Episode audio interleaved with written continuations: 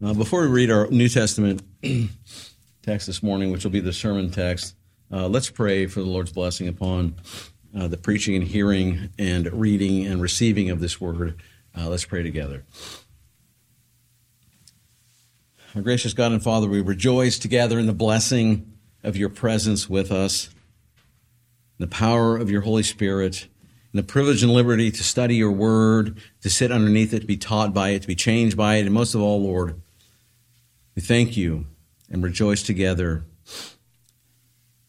for the grace of our Lord Jesus Christ and for his poverty on the cross and for our riches because of the work that he earned and for uh, the spiritual blessing that he poured out upon us through his Holy Spirit. And so, Lord, we pray this morning for the pages of Scripture in all his glory and grace that he will come to us and satisfy our deepest need for he is the only hope for us, Lord. Grant to us to focus our minds on Christ alone, and to send down, we pray, Lord, uh, the presence of your glory, and that you would envelop us with your Holy Spirit, be a wall of fire around us in the glory in our midst, and enable us, we pray, to hear Jesus and to know that we are for certain his people. All this we, play, we pray in his mighty name. And all God's people said, Amen. Amen. Turn your Bibles to 1 John. We continue in this first uh, letter of John. We're at the halfway point. Moving into the second half of the book, 1 John chapter 3, verse 11 uh, to 18. 1 John chapter 3, starting in verse 11. Please give her full, full attention. This is the word of God.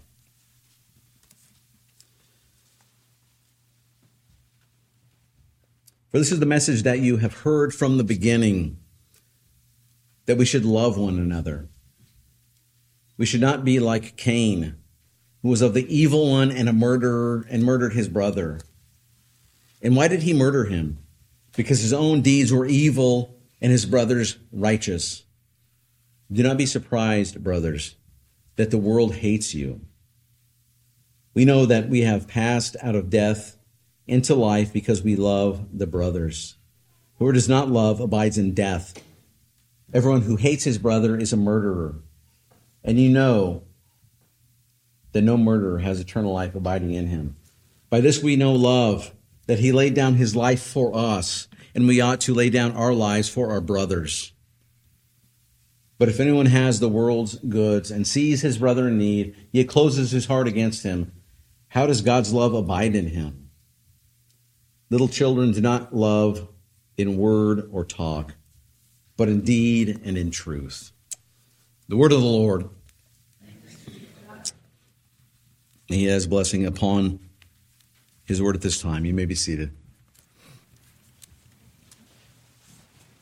Well, I'm sure that most of you had, have had opportunity to visit other churches throughout your life than your regular church, being here or being or, or prior to being here, or being on, a vacation, you know, or special events, or a family or friends. Um, and by the way, if you do visit Friends Church, um, make it a requirement when you go that they visit your church as well. But we've done this as well. I remember when I was in seminary, we visited um, quite a number of churches um, just trying to get experience and exposure um, to what people were doing and how they were doing it.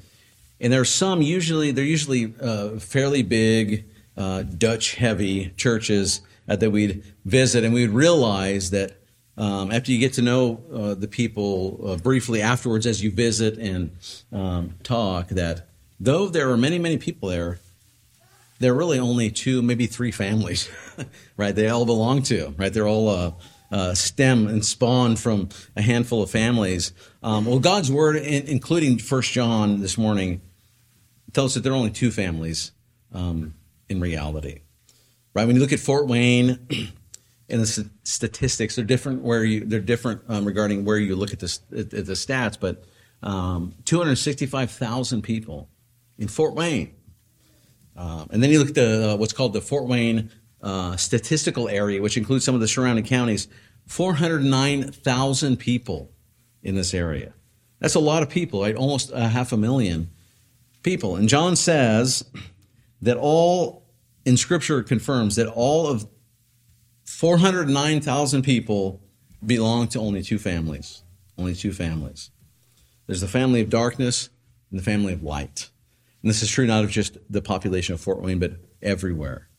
Right? There's one family that is still in bondage to the evil one, and the other, the family of God, who belong to Jesus Christ.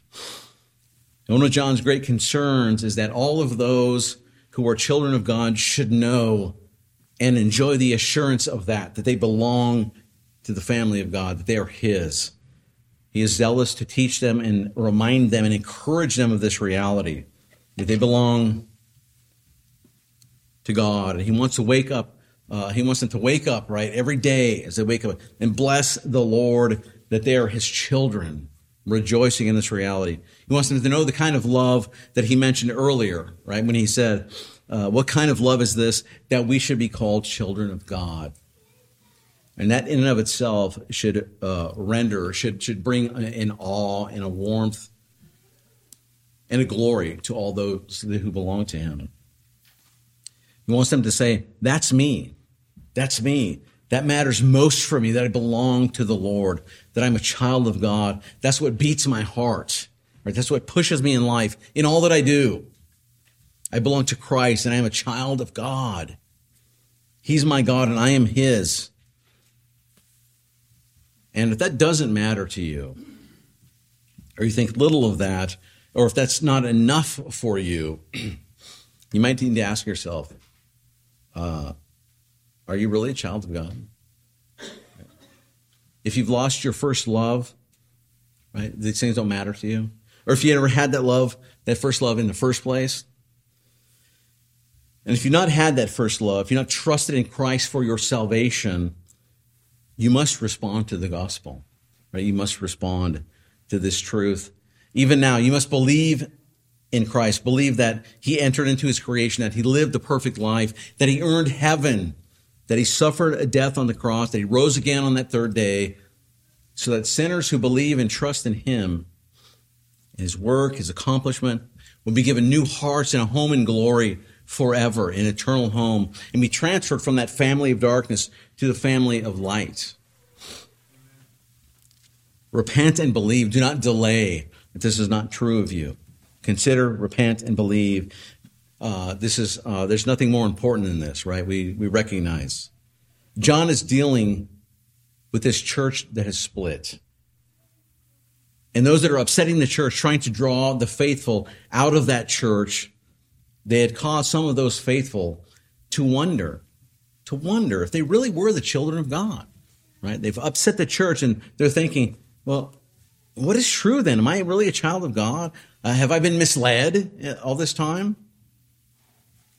But the Lord, through John, in this letter, wants to encourage the true children of God to know who they are and to differentiate them from, with crystal clarity, from those who are the children of the devil. And we know who we are because we begin to exhibit the family characteristics, right? This is what John's been talking about all along in his letter. Uh, those who look like their family, right? This family resemblance, right? The characteristics begin to be real in your life of who you are. And these are things that you will see present in your lives and things, uh, as we look at, there are, there are things that are true of your life and there are things that are absent, that are not true of your life. And he gives both of them throughout his writing here. And John is saying here, if you're a child of God, if you're in the family of Christ, you will grow more and more like the Lord Jesus, right? Like the Lord. The message in the first half of this letter is that God is light and his children walk in light as they love one another. And as we transition here into the next half, he says God is love, right? God is light and God is love. And his children walk in love as they live in the light right? So there's kind of a play that he's doing here, uh, saying the same thing differently in, in, in, different ways, but it's the same thing. And so verse 3, uh, verse 11 says, For this is the message that you have heard from the beginning, that we should love one another. we should love one another. And so let's remember also that this love uh, this loving here isn't the watered down, distorted love of the world, right? That we see in every movie and hear in every song, right? That is not the love that is spoken about in Scripture, especially here. It's not this sappy, emotive love, right? It's not a natural thing that John is talking about. It's not a natural thing. It's a supernatural thing derived by and given by God Himself. And so he's talking about love for the family of God. Love for the family of God as God loves that family. In this passage before our passage, right, in verse 10, it told us, By this it is evident who are the children of God and who are the children of the devil. Whoever does not practice righteousness is not of God, nor is the one who does, the lo- does not love his brother. Right? And so, why must the children of God love one another? Right? Is, is the question. What does this mean? Again, this is the message that you have heard from the beginning that we should love one another. And the Apostle John uh, learned this from Christ himself, right? We read in John, right, John's Gospel, chapter 13, a new commandment I give to you, that you love one another. Just as I have loved you, you also are to love one another. By this, all people will know that you are my disciples if you have love for one another. Right? And so John is just repeating what he has learned from the Savior here to this, uh, these, um, this church he, to whom he's writing. And notice what Jesus is saying. he commands the church and he commands his people to love one another. But this isn't just like this nebulous command floating around, you know, uh, in the ether. It's grounded in what? What's the, what is he grounded in? It's the love of Christ the love of Christ who loved us, right? We love because he first loved us. At the end of this, uh, towards the end of the section we're looking at today, in verse 16, he says, By this we know love, that he laid down his life for us, and we ought to lay down our lives for the brothers, right? And so chapter 3 has been described um, by many as having two halves, right? The first speaks about the necessity of this brotherly love and the second speaks about the nature of this brotherly love, right? The necessity and then the nature. And this, this logically flows, um, right? If we think about it. Once we know the necessity of walking in light, walking in love, loving one another, we have to ask, well, what does that mean? What is the what is the nature of this love that we're commanded to walk in? What is it? What does it look like? This mark of my life and living. And so John goes on to answer, and he gives three illustrations uh, that mark this love. there are two negatives and one positive. He first says in verse 12, he says, Don't be like Cain, right? Don't be like Cain. we should not be like Cain, who was an, the, of the evil one and murdered his brother. Don't be like Cain. And we know he's referencing this account of uh, the seed of darkness and the seed of light, right, in, in uh, Genesis chapter 3. And in Scripture, we see indeed uh, the whole of it, this vivid picture of this conflict between the power of darkness and the power of light, right? This picture between these two seeds mentioned in Genesis 3.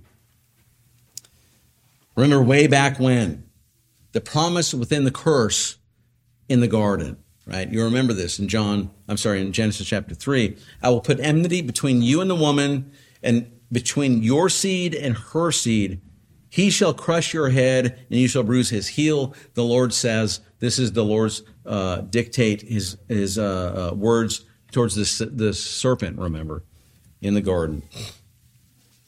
And throughout redemptive history, there is this uh, God built enmity between the seed of the serpent and the seed of the woman, right? These two seeds unfolds. And this verse indeed sets the stage for the rest of Scripture. It provides the grid, right? The remainder of biblical history uh, is the unfolding of this this verse, Genesis three fifteen, uh, and it's built to, emphasize and to highlight um, that noun enmity is found in at the front of the verse, right? Which is not usual. It's kind of weird for Hebrew, but it's usually placed there uh, for the the. Um, it's kind of I call it Hebrew highlighting, right? When they move words around the normal structure, and so it's placed there in front to emphasize something. And we find the same word, enmity, only used five times in the Old Testament. And the use of the word tells us something uh, of its meaning. And we find that, that, when we look at these uses of this word, uh, we're not going to look at all those instances, but it is hostile conflict leading to the shedding of blood, right? That's the core of what this is. Hostile conflict leading to the shedding of blood to the death. It involves hostile intent, uh, intent and hatred. And this conflict extends through the lineage as well, right? The seed of the serpent and the seed of the woman. This seed uh, conflict theology throughout. And the spiritual descendants of the serpent are in murderous conflict with the descendants of the woman, the promised Savior to come. And we know it's spiritual, right? It's not physical, it's spiritual because of the illusion that John gives us here in this letter. Don't be like Cain, right? Cain and Abel, they both were physical descendants of Eve, right? Both of them. But Cain murdered Abel. There's a spiritual seed conflict. And we see this conflict as it broadens in history as we move uh, into the uh, going forward in redemptive history. Right? We think of um, Jacob and Esau, right? Two seed conflict. Or we think of the, the judges and the cycle of the judges, or the whole history of Israel. We see this as well. One seed, Satan's, is trying to destroy the other seed. and we also see this conflict, this uh, the extent of this as well. If we fast forward ahead, even to the Gospel of John, John chapter 8, where Jesus says to the Pharisees, uh, John 8 44, you are of your father, the devil, and your will is to do your father's desires. He was a murderer from the beginning and has nothing to do with the truth because there's no truth in him. When he lies, he speaks out of his own character, for he is a liar and the father of lies. Right? And so Jesus here uh, is connecting Satan's act not just with deception or lying, but with murder, right? With murder. we, care, we compare this to what Jesus taught us to pray, taught, taught those who believe, those who are, who, who are the, the, the family of God to pray, Our Father who art in heaven, right? They're of their father, the devil. We are of our Father who art in heaven, right? And so the spiritual seed conflict um, uh, is there between them. and th- these could be uh, multiplied, these verses and this, this sentiment, but we just can just go to, uh, uh, to the last book of our Bible, the book of Revelation, chapter 12, where we see this also um, full forward. Uh, Revelation 12, starting verse 14. But the woman was given two wings of the great eagle so that she might fly from the serpent into the wilderness to the place where she is to be nourished for a time and times and half a time. And the serpent poured water like a river out of his mouth after the woman to sweep her away with a flood. But the earth came to the help of the woman, and the earth opened its mouth and swallowed the river that the dragon had poured from his mouth. The dragon became furious with the woman and went off to make war on the rest of her offspring, that is her seed, on those who keep the commandments of God and hold to the testimony of Jesus. And he stood on the sand of the sea right? So you see here again in in in, uh, in progression, in extent, these this conflict between these seeds. And throughout Scripture, from start to end, there is this conflict, this unfolding word from God in Genesis three.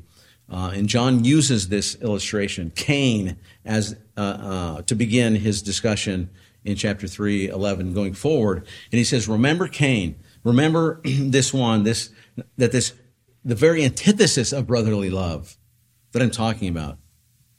Cain is not that. He's the prototype of the opposite of what I'm saying. He hated his brother. He hated the faith of his brother, right? He hated his faith.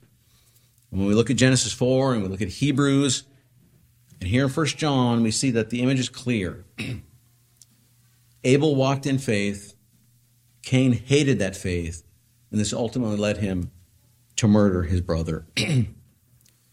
And of course, Jesus explained, as we're well aware, that the sin of murder isn't isolated to the physical uh, reality, right? Hating is murder. Hating someone in your heart is murdering that person, and all the ramifications from that. Right? I remember when I was a very little boy in school, it was a time when teachers would lie to their students uh, with this little rhyme to try and make them feel good. When someone called someone else a name or an insult, right? And you all probably have heard it as well. It's uh, sticks and stones may break my bones, but names will never hurt me. And it's just not true. Not true. Calling someone names out of hatred is murder, scripture says.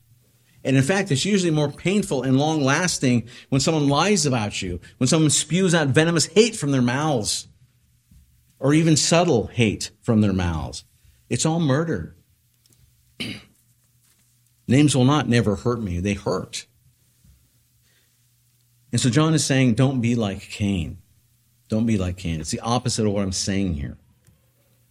And then he says, don't be surprised, brothers, that the world hates you, right? Don't be like Cain, and don't be surprised at the at the enmity, the, the animosity, the, the hostility that the world has towards you. And it's hard to understand, it's hard to grasp how many Christians are surprised that the world hates them.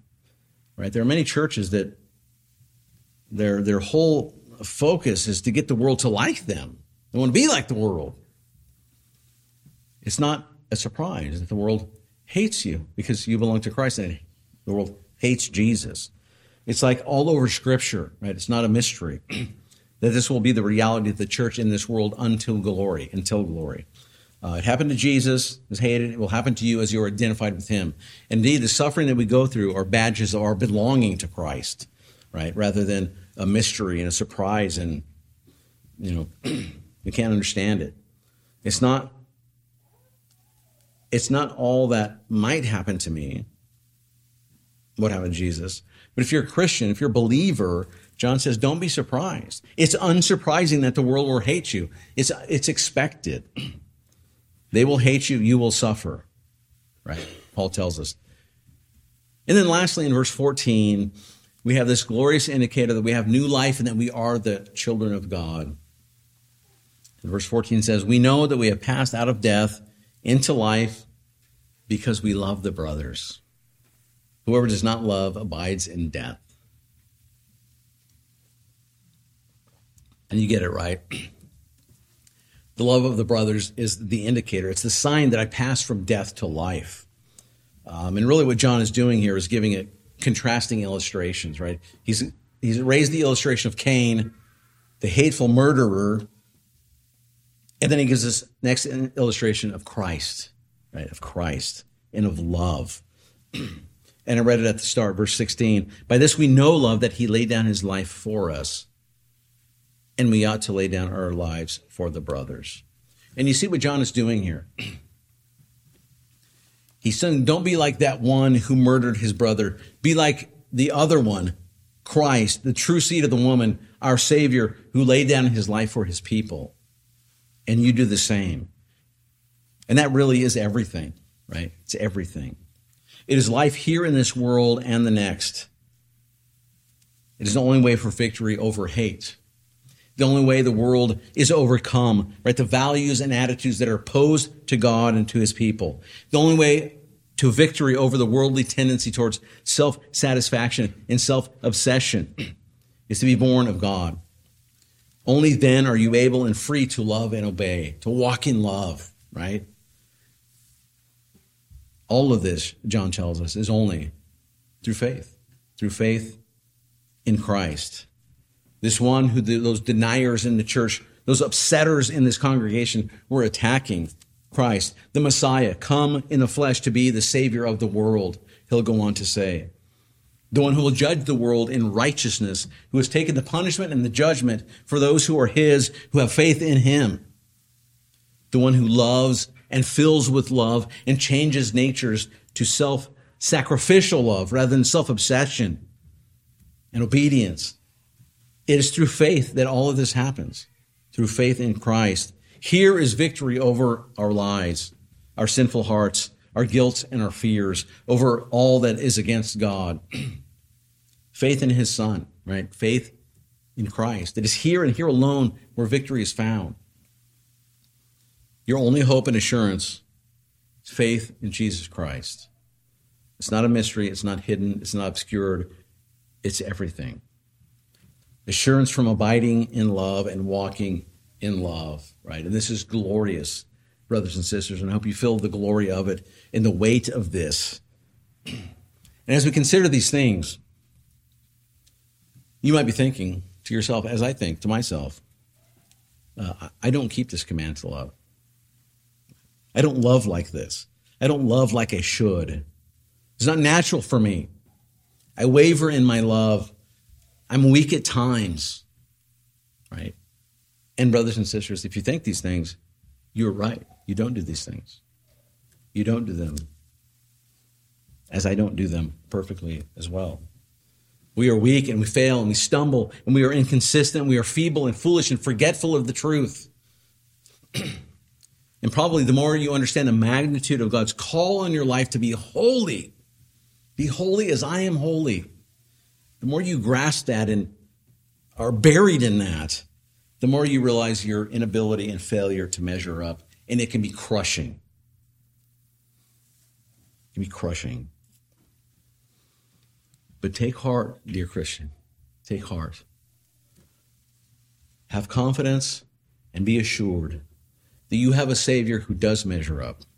You have a Savior who does love as he should, a Savior who is holy, perfectly holy, who did fully keep this commandment. And by faith, for the one who trusts in him through faith, he gives this to you, his perfection to you. He did this for you, and he's freed you to walk in love and to give everything for him and for your family of the children of God. You were washed, right? Paul says. You were justified and you were sanctified Brothers and sisters, He has and is sanctifying you. You're not working or fighting to get to the point where you can love naturally from your own sin stained heart. You can't give what you don't have. Rather, remember that your nature has been changed and He is working in you to live out of your new nature, united to Him who is holy, who does love, who does not fail the one who cares for you and he carries you throughout your life, the one who assures you that the glorious and soul healing, life giving love for you is real and will never fail for you, will never fail you, will never leave you. and he's working in you and will complete you till the end. Right? Will complete what he began in you. You're part of his family by faith in Christ. In the Christ come in the flesh, filled with his love, fearless to walk with the feet of faith in love, love for Him and love for those who belong to Him. Free to live your life in this love out of your identity, your union with Jesus Christ. May we hold in our hearts, brothers and sisters, and live from the reality of this love, of His love. And may we take heart that the one in whom your assurance and comfort alone is found, it is yours. This is yours by virtue of who He is. Your life is hidden with Him. He has loved you first, right? As you leave this Lord's Day, remember what God tells us here and elsewhere that your walking in love is made possible only from abiding, uh, His abiding in you, right? His abiding in you. You can't give what you don't have, but He can. And this issues forth in your assurance, in your confidence that He is yours and you are His for sure, for certain. And may this indeed, uh, this insurance impact your living and your loving in life. And may you glorify your God by all that you do. And may He be praised by that. And may the world see who you are by what you do. A peculiar people, remember. It was said of old, let uh, may be true of us as it was of them. Let them know us by our love for one another to the praise of Christ. And so may we look away from ourselves and to him who lives for you and will bring you one day into the very presence of the Father where your true and final home is eternally. May he keep you this week in love to the praise of his glory now and forever. Amen. Let's pray. Our Lord and our God, by the power of your Spirit, we pray, give us strength to live uh, changed by the message that we have heard from your word today. Lord, we want to embrace these truths and to believe what you have said about us and to us in that word. May we grow to know and to love and to believe. May we find our life in Christ. We ask, dear Lord, use uh, this church, use this body, Providence Presbyterian Church, for the furtherance of the gospel in Fort Wayne. Do a work in this area and glorify yourself by this small colony of the kingdom of heaven. Lord, we pray for the congregation of your people this morning as uh, we encounter various struggles in this life that we all do, that we would fight to live in such a way that matches the profession of our mouths. And we pray for those suffering this morning. And we ask that you would grant relief, mercy, and freedom as your will accords, Lord. Heal and restore your people. Yet, whatever your perfect will is, Lord, we pray that you would draw us close unto you, that we would abide our suffering well, and that we would know that we have a perfect and loving and gentle Lord who cares for us beyond all comprehension, who is the God of the resurrection of the dead and the certainty that we will be made new. Lord, we ask, grant us to know the blessing of following your word, your will, and your way in your law, that we've been freed Lord, help us to know that we've been freed from the bondage of sin and death and freed to begin to keep your law, to keep your ways in love and in gratitude. May we live out of our newness in Christ. We pray for the households represented here this morning. Uh, Lord, we pray forgive our failure to fidelity in our various roles. Grant to us that we would long rightly to be who you have made us in them. The parents, Lord, we pray that, that, that that we would love and nurture our families in the culture of your word with reverence and delight in Christ, and that we would raise them, Lord, our children, child to parent, as mutual, uh, uh, that, that we would delight in Christ as our mutual Savior.